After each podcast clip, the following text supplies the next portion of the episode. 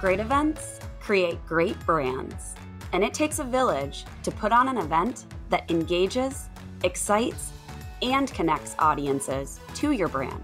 And we're that village. I'm Alyssa. I'm Paulina. And I'm Rachel. And you're listening to Great Events, the podcast for all people interested in events and marketing. Hi, everyone. What's going on in the wild, wild world of events? My name is Paulina, and I am here to welcome you to the Great Events Podcast. This week, we're going to be chatting about all things machine learning, most notably Chat GPT. And I am joined today by one of our recurring guests, one of our favorite recurring guests, Felicia Asiedu. She is also a fellow Cventer. Felicia, say hi to everyone. Hi, I'm always so glad to be back on the podcast. For those of you who don't remember me, which is very odd if you don't remember me. I uh, look after the marketing team in Europe. Um, I speak at lots of events. We run Cvent Connect Europe over here, which is the counterpart to Cvent Connect US, which Paulina is so deep in the weeds of at the moment. But yeah, love all things tech. I've been in tech for 15, I don't know, 18 years now. So it's been a very, very long time. So I love this conversation about AI and chat GPT. Awesome. Yeah. And so I figured for today's conversation, you know, we give our mm-hmm. unique experiences with how this trend, now call it phenomenon, is impacting, you know, our particular roles, the meetings and events industry. We'll contextualize it with maybe some best practices for all of you listening in. And then, you know, we'll we'll talk through some of the, you know, things we should be cautious about and what is coming down the line. So with that, I'd love to hear, Felicia, your first I guess, interaction with using an AI tool like GPT? And what were your initial reactions to it? Well, I got to say, if I'm being really honest, I was scared of Chat GPT and not because of the reason that some people would think that, you know, it's robots or AI taking over the world, just like those films that we used to see, but actually because it was a piece of technology I didn't really understand. And I didn't want to admit that I didn't understand what everybody was talking about. So I kind of played along with it and I was like, yeah, chat GPT. Yeah, I know that. And I would, t- I completely forgot for people who maybe are tuning in right now, having that very moment of their own. Chat GPT. Okay. If you, this is the first time you're hearing of this, let, let us help you.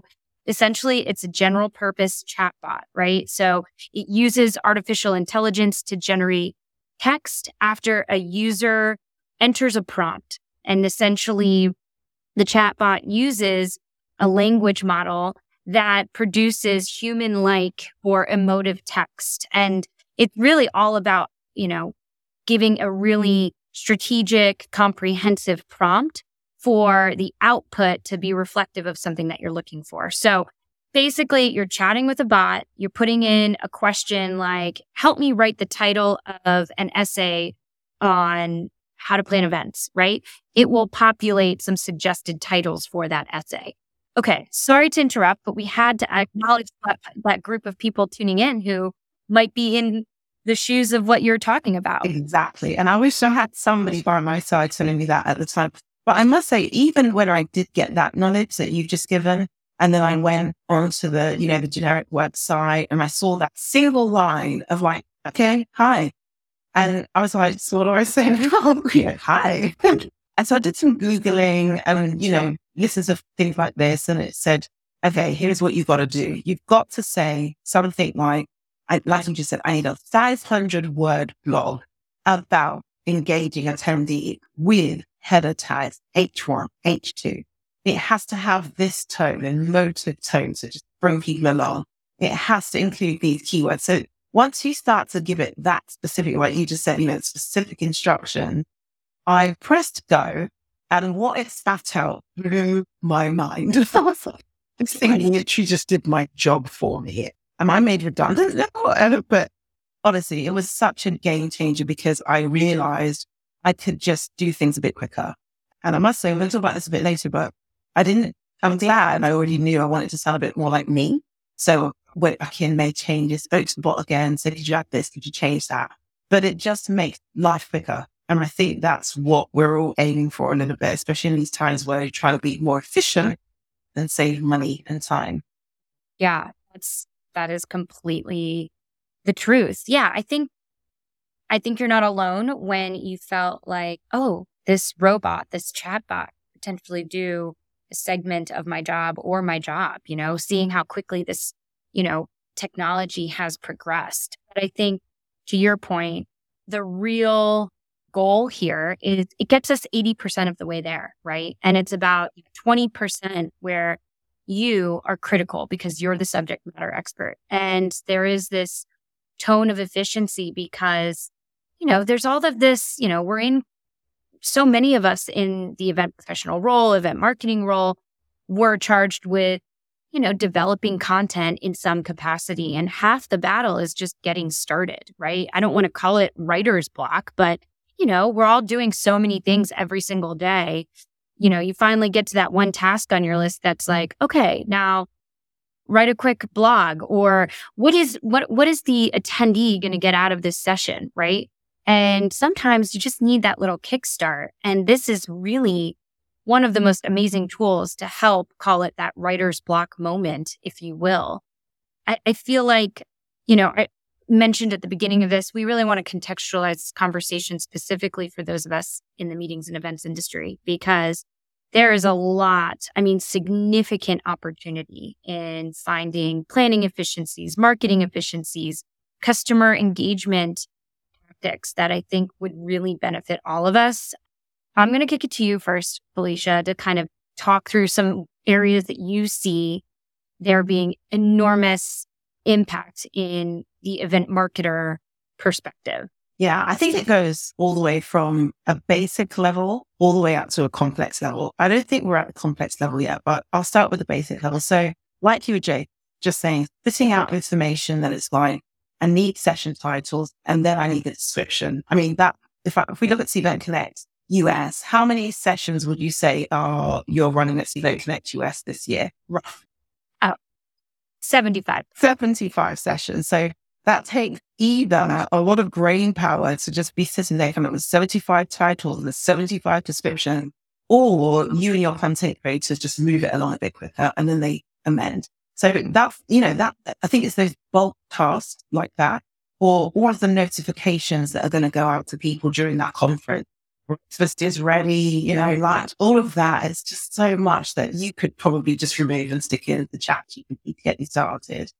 I think on the more complex side of things, I mean, I've heard some outlandish things about people putting all of their data, and I don't, I'm not going to tell you this is all chat GPT, this is AI in general, but people putting their data of attendees into systems that analyze the attendees and say to the person running the event, your attendees are a bit like this. They seem to like this. They seem to want that. They seem to want to hear this. And then people are taking that information and amending everything from keynotes all the way through to content, to timings and understanding more about their audiences prior to the event. I think that's fantastic. If I could do that, that is complex, but I would all day. I would, I been trying to personalize for years. So that would be amazing. But I think for now, it's the simple tasks that we're probably going to focus on today. Yeah. I mean, and, and, you know, simple tasks that actually end up taking a significant amount of time, right? You know, as you look at, you mentioned push notifications, you know, we think about push notifications really shouldn't send more than six per day across the, you know, your conference, right?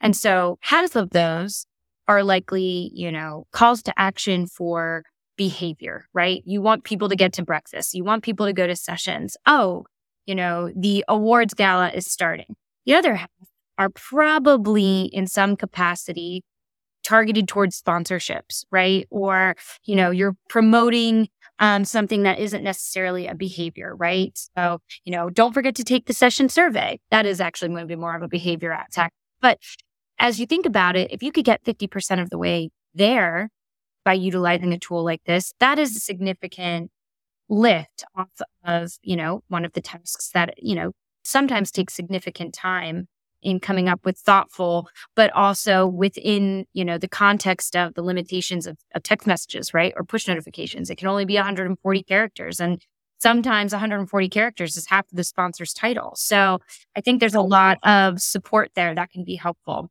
just to add to that point, I know, and I know it's not something we should freely admit, but that's probably one of those tasks as well that gets left to the last minute because it's not a priority. And so we're thinking about all the other things and we're like, oh no, someone needs to write those push notifications. So time saver, but also a little bit of a rescue moment where you have left it to the last minute and you need somebody to just come along and be like, don't worry, I got you. Speaking of rescue moment, for those who do, you know, showcases, trade shows, have some kind of exhibitor component, we all know that there are sponsors and exhibitors who just forget to upload their logo or send the right format of their logo, right? If there is a, you know, machine learning tool, an AI tool that can, you know, if you say, I need the, the Cvent logo in a vector format with a white background. I mean, can you imagine being able to just quickly aggregate all of the missing logos and being able to say, okay, I confidently know that this was pulled, you know, at least from a reputable source, right? Or, or hopefully it's from a reputable source. And you're able to either take that logo and send it to the, you know, point of contact and say, can you confirm this is the right logo? Or let's say that you're just being ghosted. At least you have something and they're not getting a blank logo or representation, whether it's in the mobile app or on site. I mean, so many life saving, quote unquote, life saving tactics here, but I think that one would be really interesting. I think, you know, on the more sort of complex side of things, we have a very comprehensive, if you will, staffing process for all of our events. We utilize a lot of internal staff to support our on-site logistics um, for our conferences. And in some cases, people are being mm-hmm. pulled into roles that are really out of scope for, you know, what they do on a day-to-day basis. And what we do as a meetings and events team, we create a playbook.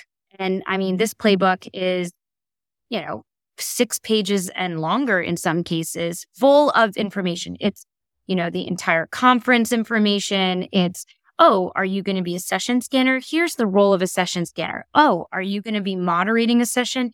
Here are all the responsibilities for moderating a session. And each year we iterate off of it, right? The tech gets a little bit better. The, you know, maybe you're in a new location. The dates are different, right? Taking a first swag at updating, you know, a staffing playbook or quite literally any kind of program playbook would be a huge lift off of a team member's shoulders in terms of updating sort of those baseline details. But then, you know, if they're able, if we're able to take it a step further and say, what are the, you know, main responsibilities of a session moderator moderating a 35 minute session with polling and Q&A? Wouldn't that be amazing if all of that would be provided as like a one pager? I just keep thinking about like sort of like the minutia roles and responsibilities or tasks that us, you know, event profs have and how we can you know, really take it off of our plate and and see how tools like this can help us. I love that so much. And Even with what you're saying, right? I'm thinking about the fact that you yourself become more creative when you think about utilizing tools like AI. You're like, oh, actually, I could do this. Because even as you were saying that, I was like, I know in other walks of life, I'm a governor at school, and they ask us every year to do a skills audit. They say, oh, what do you think you're skilled in? So imagine there was something that the staff of Cvent could say, I think I'm really skilled at this. I think I'm really skilled at that. And they put that in. And the bot says, well, we need this job to be done at the event because this job is really skilled. You know, and suddenly it just does matching for your staff with your events. I mean, there's the possibilities are endless at this point. Very, very much so. I'm trying to think of any additional ones.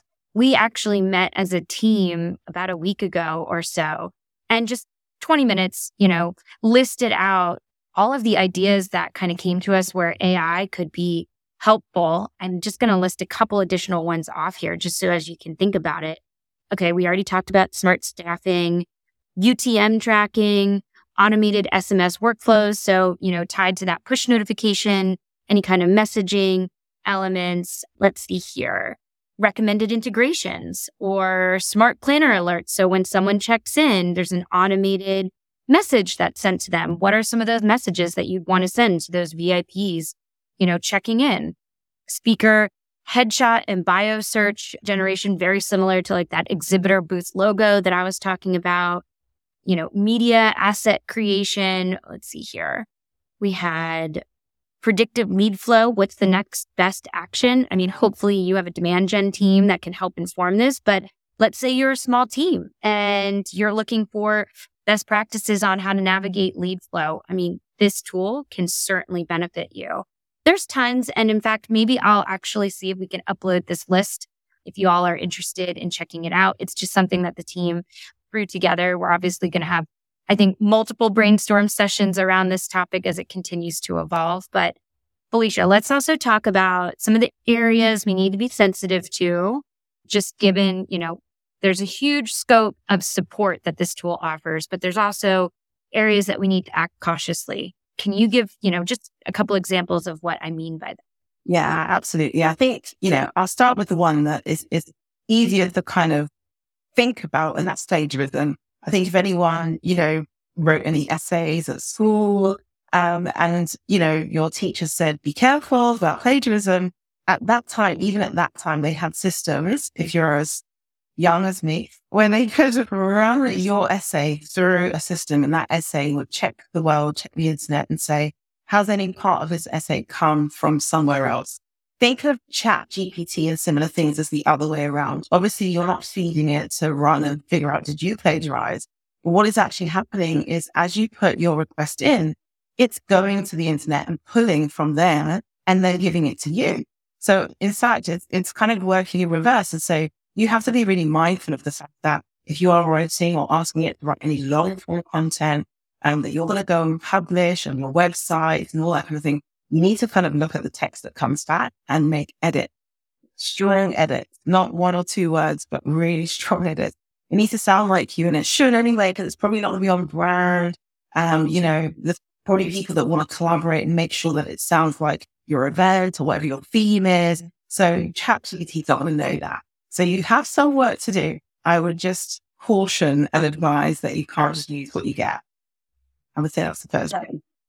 I, I think those are really, really great points. And I think, you know, the biggest thing uh, to take away from, I think, our conversation today is that this is a tool to assist. It's not meant to replace. It's not meant to say that it does the job for you. So, you know, as you think about all of the prompts and the content and the detail that you put into it, be really specific, be comprehensive. I think, you know, this tool has an opportunity to help us potentially eliminate, you know, bias in terms of how we, you know, write copy mm-hmm. and content. But it also, you know, if you don't have a really strategic prompt, can help perpetuate it too. So there are certain things that I think are, are really interesting in how this tool will continue to evolve and how it can, you know, impact the way content is written and thus received. But I feel like, you know, kind of alluding to all of the future of what this tool can do, you have a very cool use case scenario of not use case scenario, listen to me, a unique scenario of what the future can look like specific to like facial recognition. What just tell us all a little bit about. I will do. So there's two things that I came across recently. One we signed a great partner recently, um, you know, where they have facial recognition technology. They're called YEG and they're based in Italy. And they already had this technology, but what they were really excited to do was to integrate it with Cvent technology because we have, you know, we can track registration, arrival, where are they going? We've got beacon tracking and are they in this space or this space? And then they said, look, if we put our facial recognition technology with your tracking technology, we don't only know when they came, where they are, we know how they are. Are they happy in that space at that time? And when were they happiest? And I was like, whoa, this is like a whole new world. Um, but they want to really give that 360 degree view of every individual attendee that comes. And that, though we're talking future, is today. Like they're literally doing that now, integrating so I can't wait to see if we can kind of roll that outside of Italy and see if we can get to use that, maybe connect Europe this year. But also I went to the MPI European conference and the keynote speaker said that he had run all of our data through a system, an AI system to figure out who we were and what we were interested in. And I was like, wow, okay. And he said, so he changed his keynote. He was going to talk more about stage direction A and he said, but this audience is far more interested in direction B. So I'm going to tailor my keynote before I get there to direction B so that it lands with the audience. Oh, I know you're interested in this and this and this. And again, I think I felt a little bit, if I felt a bit invaded, how you know me before we even shook hands? But amazing because I was so fascinated by what he had to say. And it's probably because he did his research. So I think these areas of personalization are what we're really going to use as time goes forward. But I was also thinking, what if it goes even further? And just like our smartwatches, what if somehow we can use AI to track how we got to the event? Was it by car, plane, train, or bus? And how much carbon did we expel by uh, or expend by doing that? And then that be given to you, Paulina, and say, well, here's all the people that came to the event and here's how they got there. And this is what happened. Or by that vegan buffet that you put out, thinking you were going to do well by, you know, the world, there was the facial recognition technology saying these people are not happy. A lot of frowns, a lot of frowns. vice versa. Maybe they're just nonchalant and they don't really care. And actually, you can get away with doing vegan menus more because they're quite fine, you know, or, or eating that food. So there's so much that can happen here. So much. And it's so interesting to hear you talk about things that we typically capture in registration. But, you know, as a marketer, as an event professional, what is one of the number one goals when someone's going through registration? That they completed, right? And so if this is able to complement registration questions in a way that you are really spearheading the, the registration process and making it very simple, easy, quick hit questions, and we're able to collect this data in another complementary way, I think that might be a beautiful compromise of, you know, what's to come because every marketer's first goal is get that registration, right? Don't ever have those, um, what do we call it? The incomplete registrations, abandoned registrations. And so AI, or maybe AI is the resource for tapping into those abandoned registrations instead of having sales utilize really valuable time on the phone and asking them to follow up on it.